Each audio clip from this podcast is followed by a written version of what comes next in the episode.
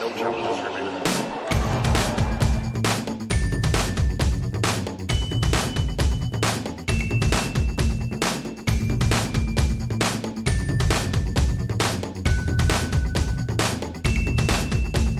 Welcome to No Challenges Remaining. I'm Ben Rothenberg. Delighted to be joined by a friend on the opposite side of the world from me in this episode, Brad Hutchins, who is the author of the book Game Set Cash.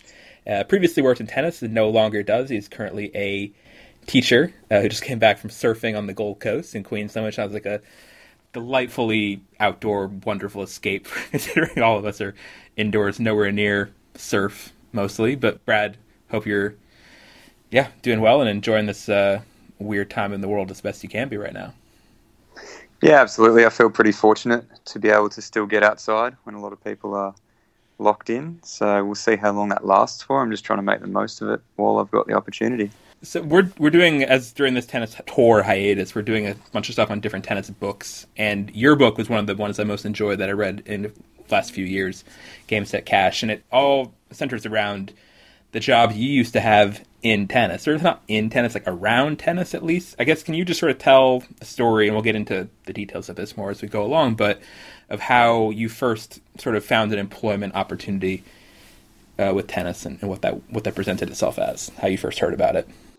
Yeah, thanks, man. Um, so I first heard about it when I was I was living in a share house in London. Um, this was about over ten years ago now, and one of the guys I lived with, he would always disappear, and I didn't know where he was going. He's always off to China or Russia or all of these far flung destinations. And I knew that he had a job working at the tennis, but I didn't really know what it was. And it, it took a while of probing to when he was back from his trips to, to figure out what he did. And I realized after a while that he was a courtsider. And um, he was he was flying around the world to sit on these matches and report the scores back to a group that he was working with, a syndicate who would gamble on the tennis, um, and they made enough of a profit out of it to be able to afford to send him around the world so he could sit courtside and you know have tickets to the tennis to all of the matches and and do that. So I kind of pestered him to to get me on board after a while because I like the idea of getting paid to travel, and um, yeah, it took it took a couple of years for that to actually eventuate. Um, a few of my other friends who were in the share house kind of got involved as well. And I went off. I lived in Canada for a while and did some more traveling. And then, um, funnily enough, it was it was lucky timing. Like just as I returned home from a few years of travel, I got an email saying, "Okay, you're up. We've um we've got a position and, and you might be on for it." So send through your resume, um, which is is funny because I actually did have to do that for a, a pretty informal job. But um, yeah, they, they got me on board, and then I worked as a courtsider for about two years, um, full time on the, the tour, just going around the world um, to different matches, and yeah, had the time of my life. Let, fantastic. Let, us pause there. When you were sort of pestering your this this housemate of yours for information on his job, what did he do? What did because I'm guessing you had not heard of courtsiding before you talked to him. So what was it? How did he explain this uh, this occupation of his? And did it make sense to you right away? It, it didn't make sense to me straight away at all because I wasn't much of a gambler. I love tennis, but I didn't really know this industry existed, which is kind of what prompted me to write the book at the end of it all because not many people do. Yeah. Um, so he would bring home these odd looking phones that, that, that could be programmed differently. And this is back when, you know, I think the first couple of iPhones had just come out, but not many people used them. So he was using these old kind of Nokias and programming them up and would have a program on there where you could transmit the score as if you had a scoreboard on your phone. So he would log the scores from the stands, sitting there watching the match. Um, that would go back. It would be linked up with the database in the UK, go straight back there, and that would, would get fed into the system and then it would be bet upon. Um, to build a position, and generally speaking, people who are doing that are using Betfair yeah. as their website of choice to bet because they can back and lay players and try and build a position. And if they do bet at the correct time, they can they can put themselves in a win-win situation, which is ideal. Or they can you know go big on one side if they think that player is going to come through. So um, I gradually kind of started to learn about the strategy involved in it, the technology involved, and um, the very kind of funny little game of cat and mouse that was involved as well. Yeah. Was trying to avoid security and and uh, get away with doing it. So, so just to stop again there. So he's basically sitting. A courtsider sits in a tennis stadium or at a tennis court somewhere at a pro tennis match, and usually on the main tour at a Grand Slam or sometimes at a Challenger, I guess. And uh, will hit a button on their phone after every point to transmit the score somewhere else to usually to someone working at a computer at some sort of office central location and, Exactly. that, and that person then updates an algorithm which usually which um, which Yeah. then informs how bets are placed in the betting market betfair which is not like a traditional bookie but it's more I don't need to get Betfair is confusing to people who don't understand gambling too much. So I don't want to get too deep into Betfair, but Betfair, yeah, it's, it's sort of a gambling market where people buy shares and bet against each other, and yeah, Yeah, it's not your traditional kind of the house always wins situation. It's it's people betting against each other. Um, you know, so if they, they want to take odds at a certain point in the match and, and someone else has put those odds up, then they can, um, which allows for a lot more opportunity. And there's a market there with a lot of liquidity, a lot of money moving, and it's used by people all around the world. So it's become the main kind of area for people to who are courtsiding to to use. Um, and yeah, we, we kind of did that, and we had an algorithm, like you mentioned, um, and that would that would automatically make decisions about how the bets were placed. So that's um, yeah, pretty advanced kind of maths involved in that side of things. I didn't get into that too much with developing it, right. but um, I would basically feed the scores into the phone, and it would feed them to the algorithm, and then the rest would get done at the back end, so to speak, um, where everything was processed. Yes, I, I when I wrote I wrote a big article about courtsiding and featured you in it a couple years Yeah. ago for Racquet, and I think I referred to it as like a really sort of adventurous data entry job, basically. Like you're just sort of sitting there at a tennis court somewhere in the world, and I guess your first tournament was in Brisbane. Is that right? So your home tournament was your first Yeah, one? it's my hometown. I was born in Brisbane, so that was quite fitting. Yeah, so so you're just sitting there just to sort of talk through like your day as a courtsider. So you're just you get told what matches to go to, and you sit there and you just push a button every time a point finishes. Is it that simple? We'd see the schedule of play, we'd pick which matches we were going to go to. Usually there would be a few of us at each tournament, and we'd kind of spread the matches between us, and then you'd, you'd head to court, get ready, sit down. If you want a good seat, you're going to go to the baseline behind the players, so you Mhm. can see you've got the best view of where the ball's going. Um, you kind of have to plan ahead for your day because half the time you're sitting in the sun, so you you got to you know wear your sunscreen, got to have sunscreen in your bag, got to have some food and water with you, got to be prepared to just sit on court for however long that match goes for. And you know if you're at a Grand Slam, that could be six hours. So Mm. um, yeah, you kind of you just get a good seat, strap in, and uh, you know you've got to be uh, kind to people around you and chat to them if they're friendly, but at the same time focus on what's going on in front of you and try and stay focused for the duration of that whole match, even when there's breaks. Because if if a player gets injured or goes off to see the trainer, you have to be on top of that because that's pivotal Right. to the match. Uh, swings in the the betting. So Is it fun? Is it easy? Is it boring? I mean, what is it like having to sort of push a button after every point? And there, you Yeah, know, even even a- even in a not long match, it's it's it can be hundreds of times. I mean, like a three set match is probably I don't know, roughly roughly two hundred points can be. Yeah. So if you've got a, you know, it can be mundane. You know, you can have deuce that goes back and forth forever. There'd be certain players that would really um, bore you, and there's other players that are, you know, scintillating to watch, and that would really get you sucked into it. But at the same time, you have to detach from just being a spectator um, and actually do your job as well. So it's it's got a mixture of everything. You know, it can be super exciting if you're doing a, you know, best of three sets tiebreaker. You're on the edge of your seat every point, and you have to be on top of that because it's it's really big money that's swinging in big ways each time. So you really have to be into it. And then you can also have those moments in the day where you're just bored out of your brain and you've watched a million points of tennis in the last few days and you're sick of it. But you've also, you know, you're also in a different country usually. You've got a group of friends around that you can look forward to going traveling and kind of sightseeing with later that day. And yeah, there's a lot going on. So all in all, it was a, a really exciting kind of lifestyle.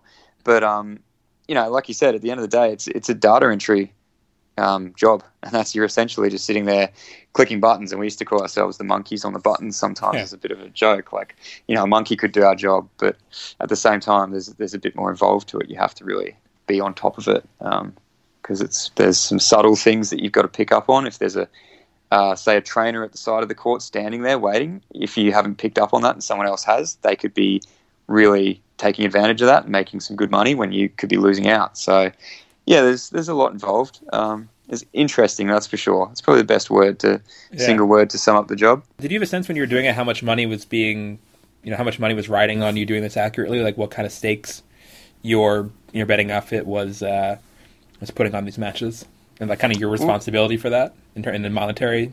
Yeah, I mean, there was sense? definitely pressure. There was pressure. We would get paid bonuses um, on our performance, and you know, we'd we'd hear about some big wins and some big losses, and and you definitely you know know about it if you didn't kind of do the right thing at the right time. Um, I had a few of those that are kind of explained in the book. Um, one was you know eating a sandwich, and I looked up to see The pork sandwich in Miami. Yeah, if you want to tell that story, that's a good one. Well, yeah, I was um, I was on court, like I said earlier, you know, getting pretty bored um, at Miami center court. Andy Roddick's playing, and one of my mates turned up and he bought me a sandwich, and I just thought it was the best thing on earth. It was like a pulled pork sandwich, and I was loving it, and just kind of ripping into that for lunch. And then I I looked down at my phone and I had a message, and it just said shit, and I was like, oh no, what's happened? And I looked up, and Andy Roddick's getting treatment, and I was like, I've just dropped the ball here massively, and yeah, that cost that cost us a lot. Um, it was on you know center court. It was being telecast around the world, and I missed it. So I think you said in the book it- that that cost upwards of thirty thousand dollars. I mean, that's like a, a huge Yeah. amount of money for a. It's a very expensive pork sandwich. for a matter of seconds, yeah, Yeah. exactly. One of my friends said I should have called the chapter the million dollar sandwich, but yeah, I missed that opportunity. But yeah, it's um, yeah, it's crazy, and that gives you a sense of how much money is out there and how much can be lost so quickly, um, just in a, a split second. How much of a cut of that were you were you getting at any given time? Not that kind of money for a, a day. No, a week, definitely though. not. Definitely not. I mean, see, this is the thing because I was working with a syndicate. We were kind of given a, a set pay and contract, and if you, you know, a lot of the outfits that get around, a, a lot of the people I knew who were Italian or Russian or Estonian, they were just a couple of mates working together, and they would take all the profit.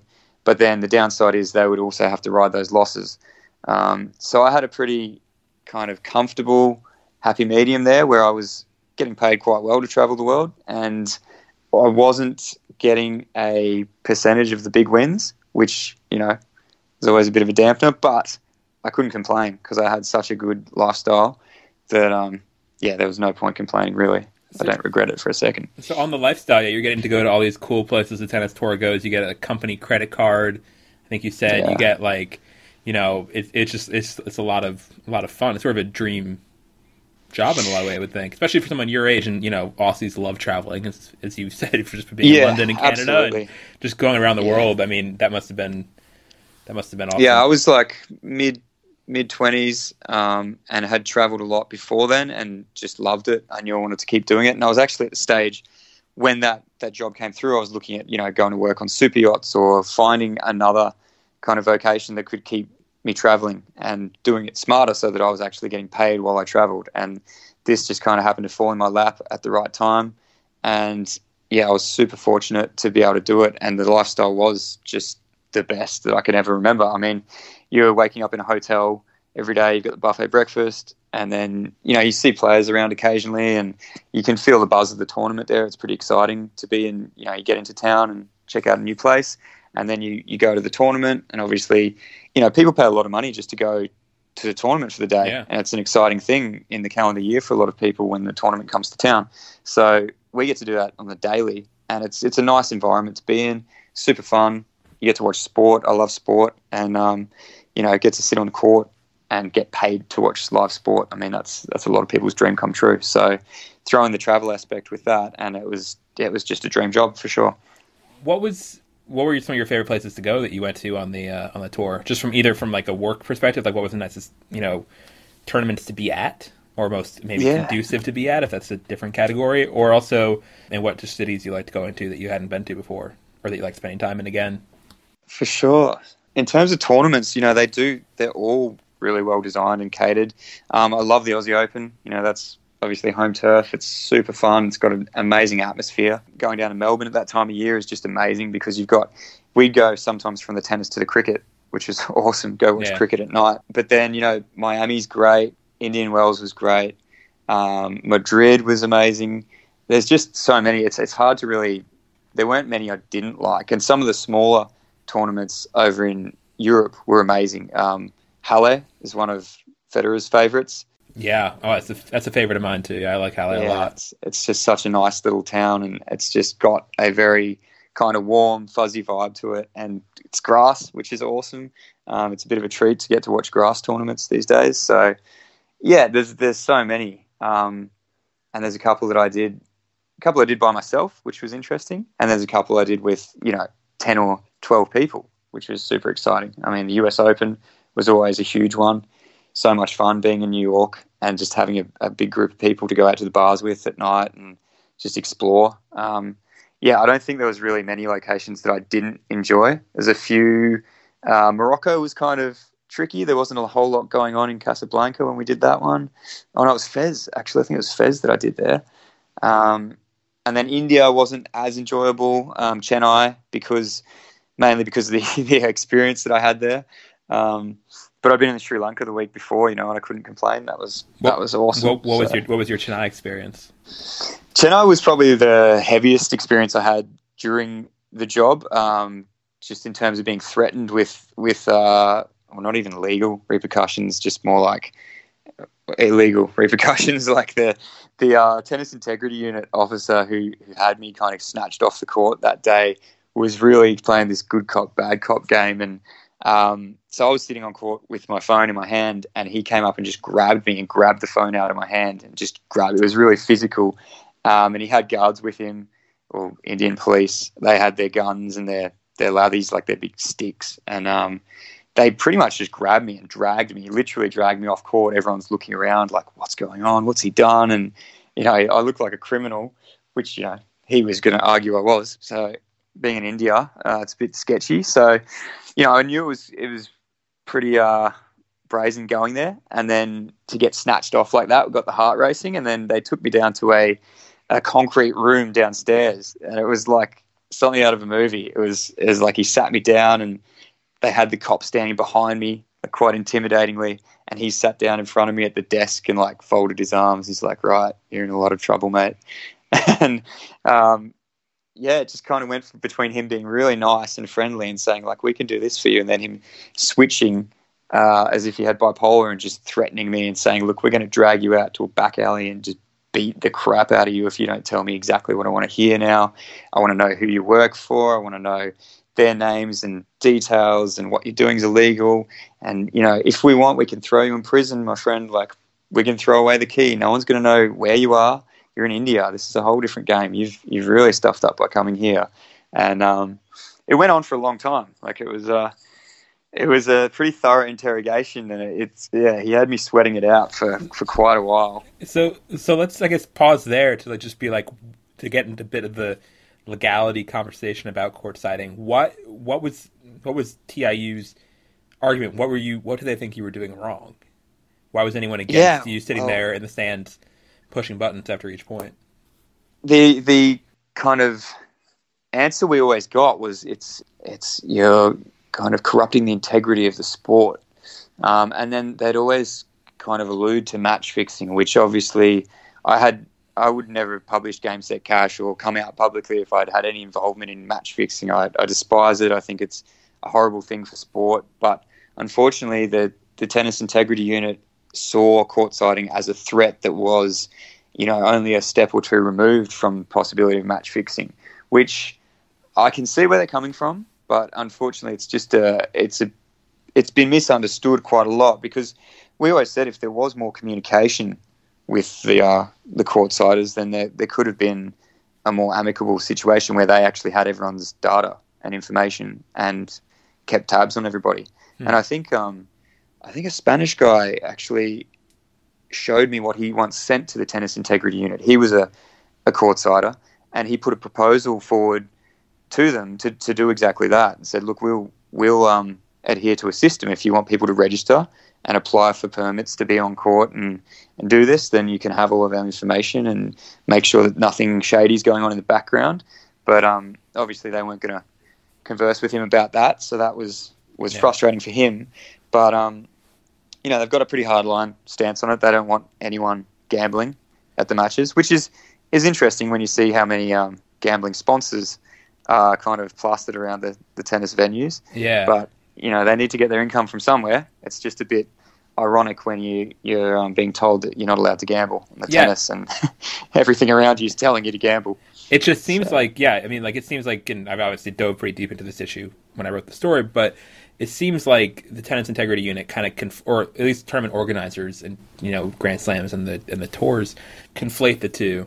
They make them seem like they're the same thing or they're part of a slippery slope somehow that that court siding is going to lead someone to changing the outcome of a match when really they don't have anything to do with each other you know in any proven case exactly. I mean, ever, there's never been a case of a court sider being involved in rigging the outcome of a match and if you were rigging the outcome of a match you wouldn't need to court side it on it because you would know who was going to win and could just bet on that person fully and there's actually exactly. one, there's one example in the story about when court sider guy who I met was at a match in Winston Salem in 2017, I believe, where uh, Alexander Dolgopolov was accused of. There's a lot of betting pre-match that made people think he was going to tank the mm. match, and uh, this courtsider guy was in Winston Salem, and they like suspended almost all the bookmakers suspended betting on that match, and he was just sort of left there with nothing to do because he couldn't, you know, the match was off the books, and so that he couldn't touch it. Yeah. And so the the match fixing, at least the specter of it, and Dolgopolov denied that he didn't did anything there, but did lose the match eventually. Dolgopolov, you know, that that ruined his day essentially. That that that possibility of match fixing. So yeah, they, they would be kind of cross purposes with each other, and it would be kind of either redundant or just not necessary. Just and if you're going to fix a match, why show up to that match? Like why why be yeah. at the scene of the crime when you can fix fix a match you know, over text message from anywhere with anybody. Even if even exactly, that, yeah, you, you you don't need to be need to be vulnerable to it. But yeah, but it's just something that it seemed like there was sort of a the tour the sports governing bodies tried to create a bit of a moral panic over court siding that had to do with data rights deals that were going on uh, in yeah. the sport and them selling them. And you talk about this in the book actually how in the beginning of the 2012 season there was a, a big uh, package of data rights deals that were sold from the tennis organizers to Sportradar and to IMG, who own the rights. Mm-hmm. And that you said you saw the sort of the cat and mouse game of you guys getting hunted down by the by the people trying to uh, catch you doing this in the stands. That like the intensity and the unpleasantry got ramped up uh, a lot. Yeah, yeah, absolutely. What was that like? And you know, like a few a few years prior, I'd had friends who had the job before me, openly trading matches comfortably. Um, years before that, even people had laptops out on on the court, and they were fine. Um, but once that deal came through, and it seemed to kind of, like you said, they seemed to um, proliferate this idea between, I think, especially between security guards. I think they would actually tell security guards that we were um, throwing matches because the way that we were treated when security guards would grab us, like I mentioned before in India, it's like just dragged off the court, um, and the disdain that they would kind of treat us with, it, it surely, yeah, if if they'd explained court siding properly to these guys, I don't think there would be such an issue. But um, you know, we just we just started getting snatched up for for anything. They would just they would actually have scouts on court looking for us. A few of the umpires' kids actually were doing that for a job, and and they would spot us on court and then go tell security, and security would come get us. So we'd have to look out for security and then also for these scouts. So we'd kind of be playing cat and mouse with a couple of people in the venue. And you get to know these these these cats as as a mouse yeah. that you were. You get to sort of recognize them by face and learn how to evade and have like kind of rivalries with them. Yeah. Yeah, it's funny they'd pop up in, in like Sweden, and then you'd see them over in you know Thailand or something the next week, and it's funny because they we never speak, but they'd be like, "I know what you're doing," and you'd think to yourself, "Well, I know what you're doing," and yeah, it was this kind of unspoken little game that, that went on. Um, but then different security guards at each venue, obviously, and who who knew next to nothing about what the situation really was. So yeah, like I, I saw, you know, at Wimbledon, a friend of mine was trading a match, and two two old men got taken off court who were on their phones during this around this time when things got really um, ramped up, and they were completely oblivious to what was going on and really surprised. And um, security had to apologise to them and and let them go back in. And one, funny enough, yeah. one of my friends who was trading the match was actually sat next to them, kind of amused by that. But they really went overboard with, um, you know, trying to identify traders, courtsiders on court and, and drag them off. And yeah, it seems like all that money coming in was a, a huge influence on how courtsiding was perceived and then treated from then onwards. Yeah. Um, and to the point where it's been stamped out. I mean, it's it's near impossible to do these days. I've been told by by a few people that um, you know it's it's a lost cause. And um, I get I get messages from people occasionally who say they've been trying and haven't had any much luck, or you know they might get on for a tiny bit, or be doing outlandish things like standing on top of buildings next to a court with binoculars trying to trade the match. So yeah, I mean they've succeeded in what they wanted to do, but um, yeah, I don't know. I've, I don't know if it's exactly um, ethical what's been done there because it's um, they've just forced that possibility out, which has created a monopoly for them for the market, which is interesting. Yeah, you you had an, when we spoke and I did an interview with you for the story in Brisbane a couple years ago. You were sort of comparing uh, the courtsiding people to you know entrepreneurs in various sort of like disrupting you know entrepreneurs like was Airbnb or like Uber that can sort of find some some opening in the market and make space for it and like sort of make their own way. The court courtsiding is sort of similarly innovative in that way. That sort of you know people found this opportunity to beat the system or to you know find a find a market inefficiency. Mm-hmm. I guess if that's what some economists might call it, and and to exploit that. I guess and you did kind of feel that way. I mean, like, did you feel while you were doing it like you were doing anything illegal or at all wrong, or did you think that you were misunderstood, no, or, no. or what, what? How did you how did you feel about it, especially as you know you're getting pulled out of more and more venues? How, how did how did your own relationship with with the path you'd chosen evolve? Yeah, I mean, I was I was always happy to do it. I kind of when I first had the opportunity, I thought about it a little bit, because you know, as you do with with a different job like that, it's it's a grey area. For some people, um, they wouldn't want to do it. Other people would jump at the opportunity, and I thought about it for a while, and I thought, well, I'm not I'm not doing anything that I think is ethically wrong here. Um, so I'm happy to do it. And it's enabled me to have a fantastic lifestyle and, and enjoy something and it's not it's not hurting anyone. We're we're definitely finding a little niche in the market and exploiting that to um, to a degree. But I mean, these people are gambling who are on the market. So I mean, it's there's there's going to be people finding an advantage in any sort of market like that. Um, so you know, we were we were definitely reaping the benefits of it. And then when we started getting dragged off um, constantly, it it got incredibly frustrating and, and annoying. And I guess the main frustration was that that feeling of being misunderstood by people who didn't really get what courtsiding was, um, and these these security guards who were just kind of, you know, looking at us like we're scum, and um, sitting there saying like, do you do you guys actually know what's happening here? Have you been briefed on what what's what courtsiding is or what, what you're dragging us off for. And yeah, they, they usually didn't want to talk to us, which was, you know, annoying. But um, it got pretty embarrassing too, just, just being constantly uh, dragged off court and having the, you know, the security guards and the police standing around and groups of people at the tennis looking at you sideways, kind of wondering what's this guy done. He looks a bit shady now. And yeah, it, it was, um, it was a weird time. Like I, I shaved my head at one stage to try and squeeze into a venue without getting caught, and that didn't last long, and a few people were wearing disguises and things. So we're resorting to pretty crazy little um, options to try and get through it. But uh, for the most part, it just got it got frustrating because we saw how much effort went into each tournament. You know, we'd fly across the world to get there. We'd check into a hotel. We'd have our tickets ready to go. And then if you got kicked out on the Monday and issued a trespass warning, then you know you, you've got tickets for the week that are just sitting there.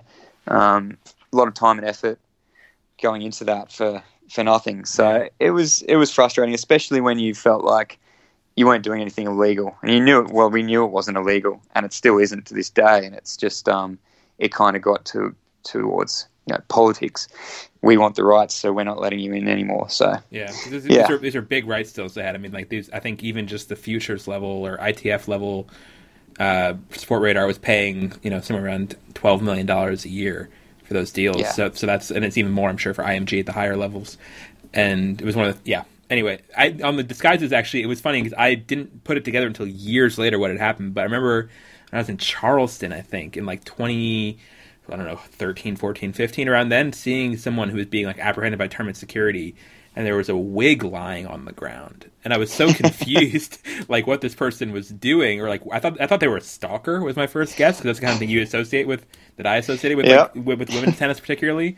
But I, i'm pretty sure looking back on it that was a courtsider who was trying to hide in the stands with some sort of wig. And just seeing this man getting like pinned to the ground with a wig next to him i was i was baffled but yeah but it's, amazing it's, it's this kind of weird layer of of tennis that you wouldn't know was there unless you're now now that I'm now that I've spoken to people I, I, I know a couple of courtsiders from doing the story and I know a couple of the the spotters the people who the cats and the cat and mouse uh, yep. Dan, Danny Colombo who's sort of the king spotter who's uh, mentioned who's yep. sort of an arch nemesis of a lot of these guys who are sticking with it I, I know him a bit and uh, yeah it's just something you wouldn't know was happening unless you were you were there did, did you ever try to explain it to people when you were like in you know in a uh, in the stands? And people, I don't know, people ever who were just fans innocuously next to you ever noticed something was up? Did you tell people about it? Did um, you brag about what you were doing, or did you just not engage? I kind of, way? I don't think, I don't think I did because I was too kind of focused on. First of all, you got to, you don't really have time to have a conversation like that, and um, yeah. You don't really want to let the cat out of the bag with, if in case they go and tell somebody because you're not sure how someone's going to react to that. Um, I think I did once or twice. Yeah, I think I did towards the end of, of the time, and maybe in Australia where I felt a bit more comfortable, and that that always got, got interesting kind of responses. But for the most part, you kind of yeah, it, you kind of try and keep to yourself a little bit for that exact reason. You didn't want to get too deep into a conversation with someone unless they started asking. And you'd have times when people would say, "Oh, you got, you got your phone there? What's the score on, on this match on this court?" And yeah. you'd kind of be like, "Oh, I kind of I can't really get out of this app at the moment." and yeah. trying to explain that was tricky. So, yeah, I mean, for the most part, reactions are fantastic when you tell people what you're doing because we'd always tell people outside the tennis. You know, if we were at, at a bar talking to people and they'd say, "What are what are you guys all doing here? Like you're a bunch of Australians or Englishmen or you know a mix of you." Kind of all here what are you what are you all here for and and we'd tell them and they'd just be like wow that's that's hilarious that's amazing and you always get positive kind of reactions i didn't i've I don't think I've ever met anyone who said, "Oh, that's not that's not cool. You shouldn't be doing that." So, yeah, for the most part, it's always been good.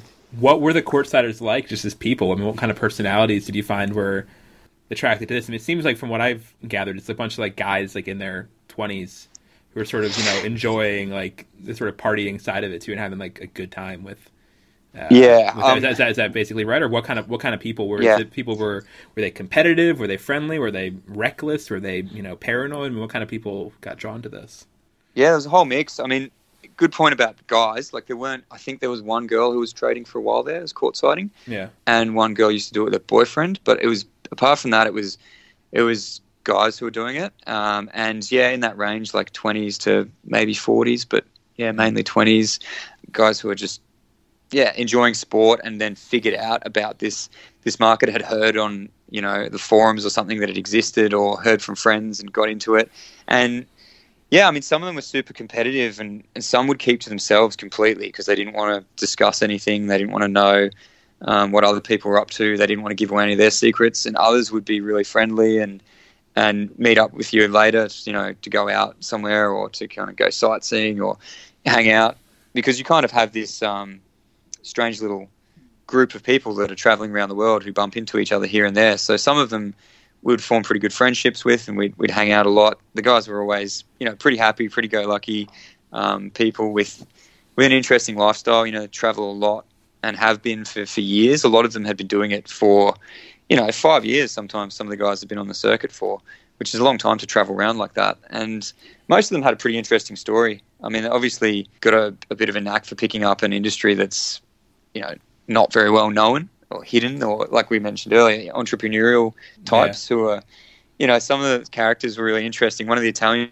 guys he could speak like five languages and do these amazing card tricks and knew all these different things about different countries and he was the first person who showed me how you could hail a, a car down in moscow or you know anywhere in russia basically and just stick your arm out and someone's going to pull over and pick you up without them being a taxi he's like this is how it works here and he just kind of had travelled so much for so many years, he, he knew a lot of interesting things about the world. So he kind of got to meet some really cool characters in that sense, and they they all had an interesting backstory and had some great kind of tales to tell. So yeah, definitely some of my favorite times from from that kind of phase of my life was just sitting around at the pub afterwards, like hearing these guys talk about things they'd been up to in all different corners of the world. It was cool.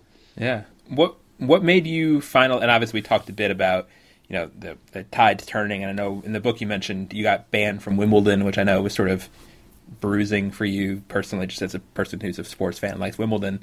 But I'm I'm curious, yeah. just but what what finally made you want to to throw in the towel? What made you want to stop? And as you mentioned, there are fewer. I think not there's not no courtside but there's fewer people doing it. But what made you sort of see mm.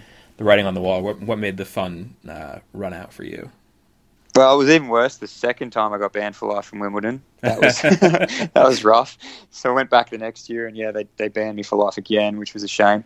But uh, they said I can go back. You know, I just got to check in and tell them I'm not doing anything shady, and it should be okay. That's nice. Um, but you know, it just it kind of ran its course. It it yeah, the fun was disappearing because we were just not able to do our job, and it was really um, deflating. To you know, like I said earlier, getting kicked out on a Monday when you're doing a week long tournament, you're just sitting around thinking, well, how can I do this, and not being able to really find a way was really frustrating. So I think it just it got to the point where I'd had a lot of fun doing it, and you know, the grass is always greener. I was ready for something different, and looking forward to, to actually heading back to Australia after being on the road for I think it was the best part of five years that I'd travelled for mm. by that stage. So I was looking forward to just having a settled life because having to pack up your your bag every week, um, you know, every Sunday, and then fly to another country, it's pretty draining, and it you know takes away all those elements of stability that you used to.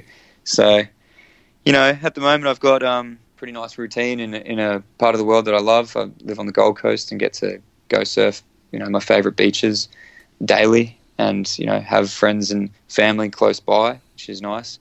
Um, so those those things you kind of miss when you're on the road a lot, and it's yeah. um, you know definitely not a time that I'll ever regret. The more I kind of look back on it, the more I um, I feel like that was really probably going to be the best time of my life, and I, I will never regret it. But it got to a point where I thought, yeah, I kind of I've had enough. I've had my fill. I'm ready to kind of move on, and uh, yeah, say goodbye to court siding.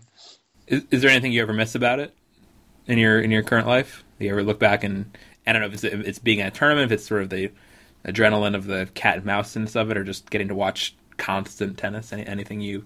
Um, I don't watch that much. I don't watch much tennis these days. I'll watch the Aussie and probably Wimbledon. Right, um, that's and that's about it. More. You, have gotten enough tennis for a lifetime. Yeah, I, I did not watch a lot of tennis after I finished. I just kind of went, that's enough. I've watched, I forget how many hundred matches. I kind of, I figured it out at one stage. There was a lot, but um, yeah, I miss, I miss, you know, feeling like you're doing something really interesting and intriguing. Um, that was always a, a bit of a buzz. Like you said, being on court and the cat and mouse stuff, that was fun. But um, yeah, being being in a hotel is really nice. I mean, having the option of room service or going down for breakfast at the buffet, you know, it's lovely. Um, I was meant to be actually doing a, a, big trip over to New Zealand just last week that got cancelled because of all this um, coronavirus stuff, and I was right. looking forward to that. And yeah, kind of the the perks of, of nice travel where you've got a nice hotel and can do that. That's a that's a great lifestyle for sure. But um, I definitely don't miss having to get on a plane every Sunday and check in at an airport and go through that rigmarole. So yeah, there's there's not a whole lot that I miss at the moment. I'm pretty content. I'm glad to hear that, and thank you for uh, for sharing your story as, as well as you do in, in, your book, which I would recommend to everybody out there. Is at all interested in this, or just interested in just seeing you know a different layer, a different dimension of tennis than a lot of people, even who are on tour. I have a, uh, uh, I think I could say he's talked about before, but Jimmy, who's a past guest on the show and is a photographer on tour read uh, or read the article I think I did about, which was pretty extensive on court siding. It was just sort of fascinated mm. by knowing there was this whole ecosystem out there on tour, which he's on tour constantly. Yeah, that he didn't, he wasn't really aware of this sort of this sub layer of things going on at tournaments, and uh, yeah. So thank you for shining a light on that, and it's a book I would definitely recommend, and it's available on ebook, I believe, everywhere, and print yep. certain places. You can find it as well. So, Brad, thank you very much for uh, for being on here and taking time out of your busy surfing schedule. Absolutely, mate. It's been a pleasure. It's nice, always nice to, to relive the good times. And um, yeah, thanks for having me on. It's good to chat. So thank you very much for listening to No Challenges Remaining and supporting and following us as always. We are on Twitter at NCR underscore tennis. We're also on Facebook, facebook.com slash NCR podcast. And you can send us questions, comments, anything to no challenges remaining at gmail.com. We are next week going to do a two episode uh, installment of our book club, both episodes about Venus Envy. The first one is going to be Courtney and I discussing the book at some great length. And in the second one, we are joined by the author of Venus Envy, Jon Wertheim, for a fun discussion of the book there. So hope you all enjoy that. And thank you for those of you who have or will uh, support us on Patreon. Our sort of crowdfunding effort here for the podcast as we appreciate your support monetarily as tennis grinds to a halt. Want to give a shout out to those people who have backed us since we last did a show, listening backers, and a lot of them. So we're very thankful for this. Those names include Helene DeWitt, Jillian Dobson, Bob Stocking, Zachary Hertz, Rob Gilberry, Michael, Chris Hutchinson, Catherine Warren, Greg Tunning, Louisa Thomas, Andrew Lindley, Daniel Abajero, Leonard Lee, Joy Cats, who we may have missed earlier. So, Joy Cats, here you are, and Mary Carrillo. Thank you very much to all of them and to our Grand Slam champ level backers as well, who include Betty, Liz Kennel, Jonathan Weinbaum, Chuang Nguyen, and Mary Carrillo. So, thank you to all of those loyal listeners and to our GOAT backer, JOD, as well. I will be back next week with NCR Book Club on Venus Envy by Jon Wertheim. If you haven't checked it out yet, uh, we would love for you to read it before uh, the episode comes out, and so you can follow along. And it's a great quarantine bit of fun there. Thank you again to this week's guest, Brad Hutchins, author of Game Set Cash, which will include a link to where you can get that book. It's ebook or regular book on Amazon in the episode, episode description, as well as a link to the long reads article I did for Racquet about that world of courtsiding, which may take some explaining even after you hear this episode. So those resources will be below. Thank you guys for listening, and we will talk to you soon. Bye, guys.